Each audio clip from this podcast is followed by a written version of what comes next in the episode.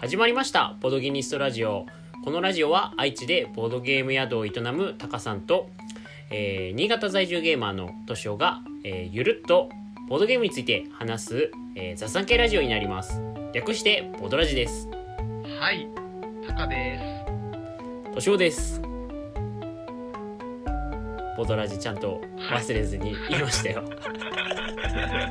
す。ボドラジ定着させたいけどしてしてんのかなっていう。ね。まずパーソナリティの片割れの私が忘れますからね序盤の挨拶で。ねはいそんなわけで今日もボトラジやっていきたいと思うんですけれども。タカさんあのいきなりなんですけれどもなんかあの日常生活であのー声を上げてガッツポーズしたことってあります？いやー、サッカーで点を入れた時とかじゃないですか。あーでもそうですよね私なかなかボードゲームでそのガッツポーズして声を上げることっていろんなボードゲームやってきましたけど結構今までよく考えたらなかったんですけれども、最近あのあるゲームをさせていただいた時にそれが発生したのでちょっとそれを話したくてですね。最近実はですねあのポーカーにハマってまして、今日ちょっとボードゲームではないんですけれどもあのポーカーのテキサスホールデムの話をちょっとしたくてですねうん。あの3ヶ月ぐらい前からちょっと私やり始めたんですけれどもあの先日ですねちょっとあのまああの公式の大会ではないんですけれどもあのポーカーのトーナメントにちょっと参加してきてですね。でそのポーカーのトーナメントのあるまああの試合中にちょっと思わずうガッツポーズよっしゃーってこう声を上げてガッツポーズをしてしまうようなことがあってうん。まあ、ちょっとそれでポーカー面白いぞという話をしたいんですけれどもタカさんテキサスホールデムって分かりますか？わかんないです。あじゃあ説明をさせていただきたいんですけれども結構日本でポーカーっていうとこう5枚トランプが配られてでそのあのー5枚の役がその2ペアだフルハウスだフラッシュだって言ってこうその勝ち負けを争うイメージがあると思うんですけれどもあの世界中でこうポーカーとしてメジャーなテキサスホールデムって遊び方なんですけれどもあのテキサスホールデムはあの手札が2枚しかないんですね。で2枚配られてじゃあ残りの手、あのー役はどうやって作るのかっていうとその5枚その場にめくられてそのプレイヤーは自分の手元にある2枚とプラスで場にめくられてくる5枚のカードでその最大値となるその役。例えば、まあ、自分が、えー、とクイーンとジャックを持っていてただそれだけだったらもちろんペアにはなってないですけれども場にクイーンとジャックが落ちていたら、まあ、それは2ペアだよねみたいな形でこう場のカードと自分の手札でこうまあえー、とプレーをしていくようなポーカーになるんですね。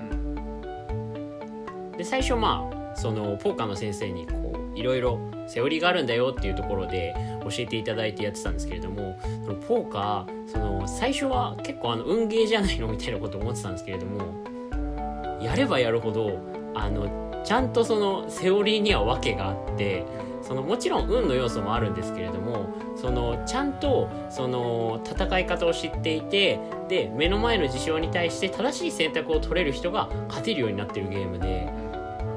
すごいまあそのタカさんも結構研究するのが好きなボードゲームプレイヤーだと思うんですけれどもそういう人は結構ポーカーもそのハマるんじゃないのかなっていうのを最近ちょっと感じましたね。期待値計算ってこえー、と期待値計算もあそうですね期待値はとても大事な計算になってきますね。でしかももちろんベースの部分は期待値計算でその果たしてそのこの掛け金に対して自分はそこで勝負に行くのか行かないのかっていうのがそのまずベースの判断になっていてで掛け金の部分も最初からこう場のカードが5枚オープンされるわけではなくてまず最初は場のカードは何もなくて2枚自分のところに手札が配られました。そこでそのじゃあまずその勝負にエントリーをしますかっていうので最初掛け金の設定があってじゃあ参加しました。えー、とそこでじゃあ場のカード5枚じゃなくて3枚めくられました。でそれでさらに勝負を続けますか。それとも掛け金上げますか。レイズしますか。っていうところが行われてで4枚目めくられました。同じようにまだ勝負しますか。それともレイズしますか。このまま掛け金いきますか。っていうのが聞かれてでもう1枚めくられてっていう。その最後のその皆さんでじゃあ勝負してる人であのーどうでしたかってこう見せ合うまで4回あのー掛け金を上げさあの上げたりするポイントがあってそこでやっぱりその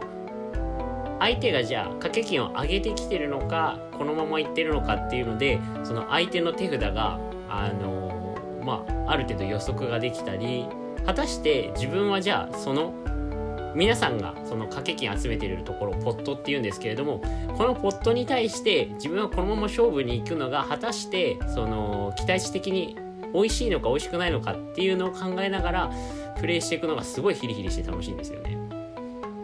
僕それやったことあるわ。ああるじゃないですか。忘れてたんですか？忘れてた。それやったことある。好きだったうんうん。うんタカさんは好きだと思う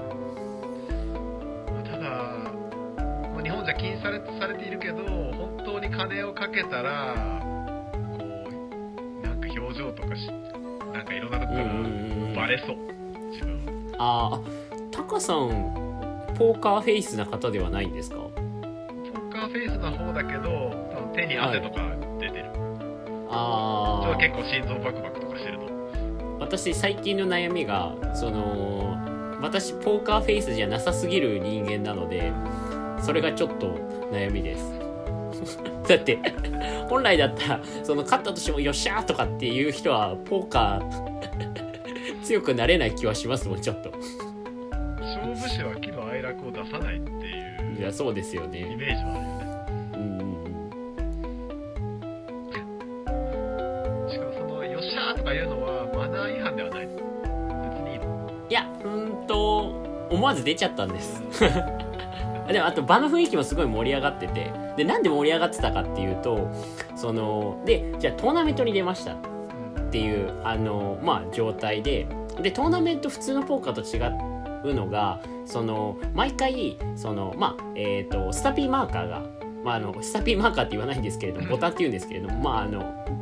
そのボードゲームでいうスタピーマーカーがこうぐるぐるぐるぐる回るわけですね。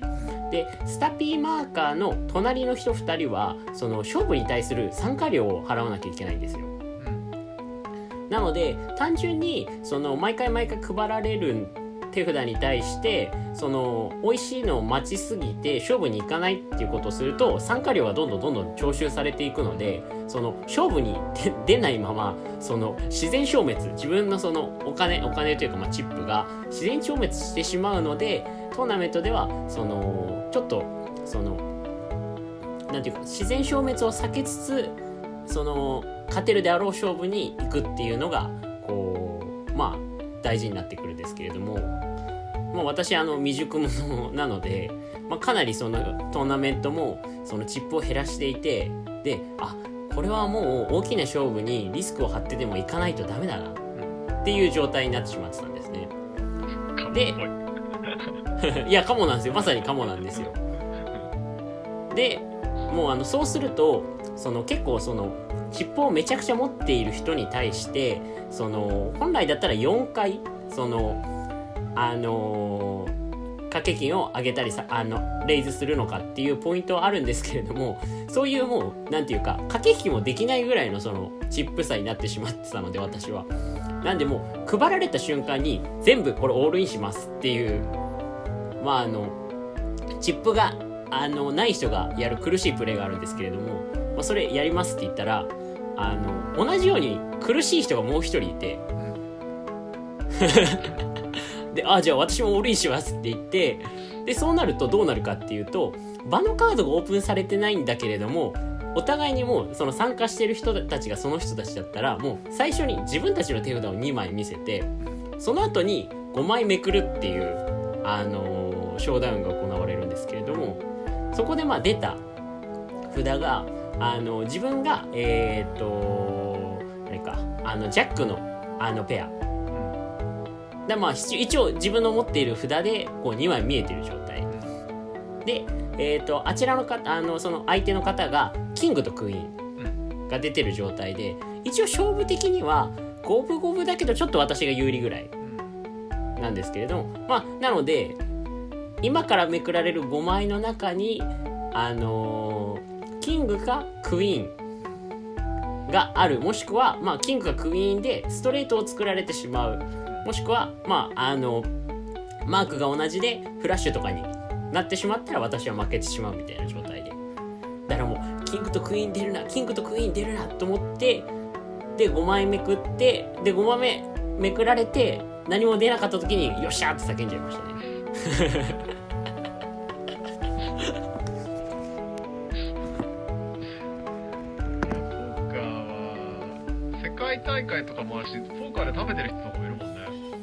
ああそうなんですよ。なんで最近あの YouTube であの最近チャンネル登録者数が急上す すごい滑舌悪くて言えないんですけど急上昇してる世界の横沢チャンネルっていうあのポーカープレイヤーのチャンネルがありましてこれがめちゃくちゃ面白いんですよ。普通に10分の動画の中にあのなんか1000万勝ったり500万負けたりするんですよ。10分間の間に。で動画としてもそのあのプレイヤーが普通に結構その陽気な感じで面白いんですけどそのちゃんとプロとして成績も残しつつあのそのポーカーのプロとしても見れるし単純に10分間の中で動くお金の金額がなんかわけわかんない金額動くんでなんかいろんな楽しみ方ができるというか。500万、はい。1000万動いてる